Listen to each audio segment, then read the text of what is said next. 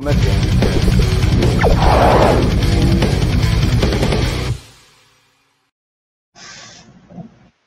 Olha nós no ar aí, galera. É o SPT, o Sem Politiquês, comigo, Guga Noblar, Carlito Neto, historiador, e o convidado de hoje, ninguém menos que Fábio Canuni, vocês todos, até você, acompanha jornalista, é um popstar do jornalismo, já esteve na Globo, foi âncora da Band por muitos anos, e é um dos jornalistas de maior credibilidade e de maior nome aqui no Brasil, grande Fábio. Obrigado pela vinda, tamo junto. Imagina, Obrigado. Apesar do seu exagero, tudo bem, estou entendendo que você quer me elogiar.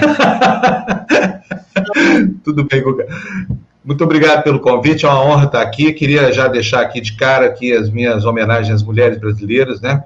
Infelizmente, elas ficaram fora do, do, do, cardápio governamental aí, porque o governo brasileiro se recusou a assinar, junto com 60 nações democráticas, um documento né, alusivo à data. Um absurdo completo. Mais um.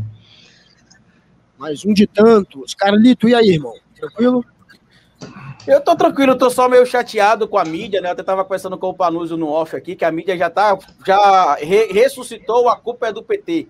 A bolsa que vem caindo há semanas por causa do desgoverno Bolsonaro, o dólar que vem aumentado com frequência, inclusive já ultrapassou a casa dos 5,80 algumas vezes durante a questão do Bolsonaro.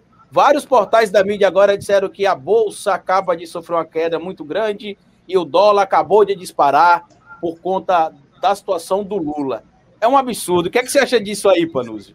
Você que já teve do lado de dentro de alguns grupos desses aí. Olha, eu vou te falar que, na verdade, isso não me surpreende nem um pouco, viu? Porque lembra só do clima que esses banqueiros criaram na boca da eleição, como é que foi? A quanto foi o dólar, né? Como, por exemplo, o, o, o Fernando Henrique manipulou esse jogo de terror aí do, do, do mercado, né? Na, na boca da eleição do Lula. Enfim, o, o, que aconteceu foi, assim, houve uma surpresa no país, porque a decisão monocrática do Faquin não era esperada, né? E aí as pessoas se assustaram. Agora, eu acho que essa reação do mercado derrubou a bolsa, ela caiu 4%, essa coisa, não foi nada ainda.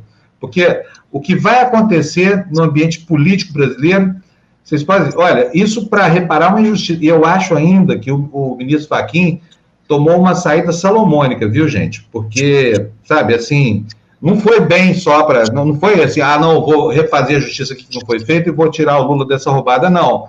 Tem a história do Moro, sair daí, o processo da suspeição, está esvaziado, né? Conversei com três ou quatro pessoas agora há pouco que ficaram, assim, embasbacadas com essa história, entendeu? Com a, com a, não se sabe quem é que é mais beneficiado aí no caso, né? Quem se beneficia, na minha opinião, aí é o Moro, né? Porque ele não, ele não anula a Operação Lava Jato, ele não julga o mérito, por exemplo, da questão da suspeição do Moro. Ao contrário, ele, ele sai a francesa. Se a gente poderia utilizar um ditado popular, é assim: ele, ele meio que coloca o, o Moro em um, em, um, em um cantinho, escondido ali, e fala: Ó, a gente não está julgando aqui a situação da, da, da suspeição do Moro, a gente está aqui dizendo que é, tem uma determinação já colegiada aqui do STF, que determina que essa situação que envolve a Petrobras, que envolve, por exemplo, a Odebrecht, a OAS e a JF, elas não podem ser julgadas no território que foi. E muita gente, inclusive, Panuso, está achando que o Lula foi inocentado. E não, o processo dele não foi cessado, tá? O, o, o processo não acabou e também não foi inocentado. O que aconteceu é que o ministro entendeu que há um erro de território para julgar esse processo, que deveria estar em Brasília e não em Curitiba. Mas que lá em Curitiba o Ministério Público Federal pode decidir se reaproveita tudo que já foi feito até agora, se retoma tudo do começo. Então, é mais ou menos como o Panuso trouxe aí, que alguns juristas já trouxeram, né? É meio que uma saída francesa e, um, de certo modo, é uma blindagem ao Moro, tá? Porque não foi julgada essa situação do Moro ainda. Mas, enfim.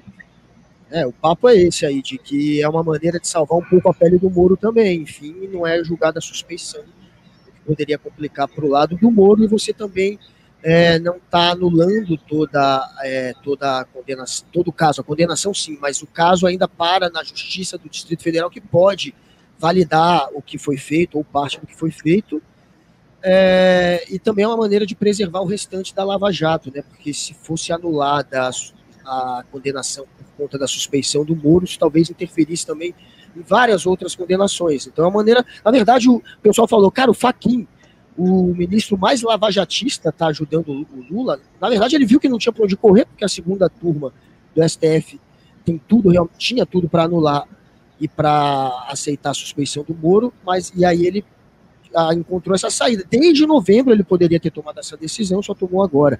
Pronúncio, você acha que Faquin, é, a Lava Jato, ela está ela tá, é, em processo de, de, de, enterro mesmo? Ela virou um defunto? Ela ainda tem algum tipo de sobrevida?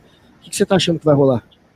Olha, o, o Guga, eu acho, assim, é, eu acho que não foi só o, o Moro que se salvou na história. Acho que o Faquin, nessa saída salomônica, salvou também a própria justiça, né? Porque era preciso devolver a, a locomotiva da justiça para os trilhos. O cidadão brasileiro está olhando o que está acontecendo embasbacado. E tem aquela frase do, do, do, Rui Barbosa, de um século atrás, que o, o cidadão começa a rir-se da justiça, né? achar que a justiça é só é, é, é, o, é o, o, velho provérbio, né? a justiça para os três P's, preto, pobre, puta e petista, né?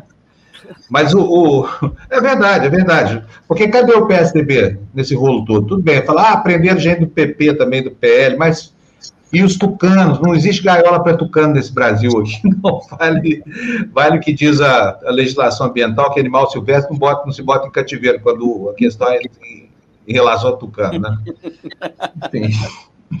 Então, cadê? A S está mandando lá no Congresso de novo. Só pode ser isso.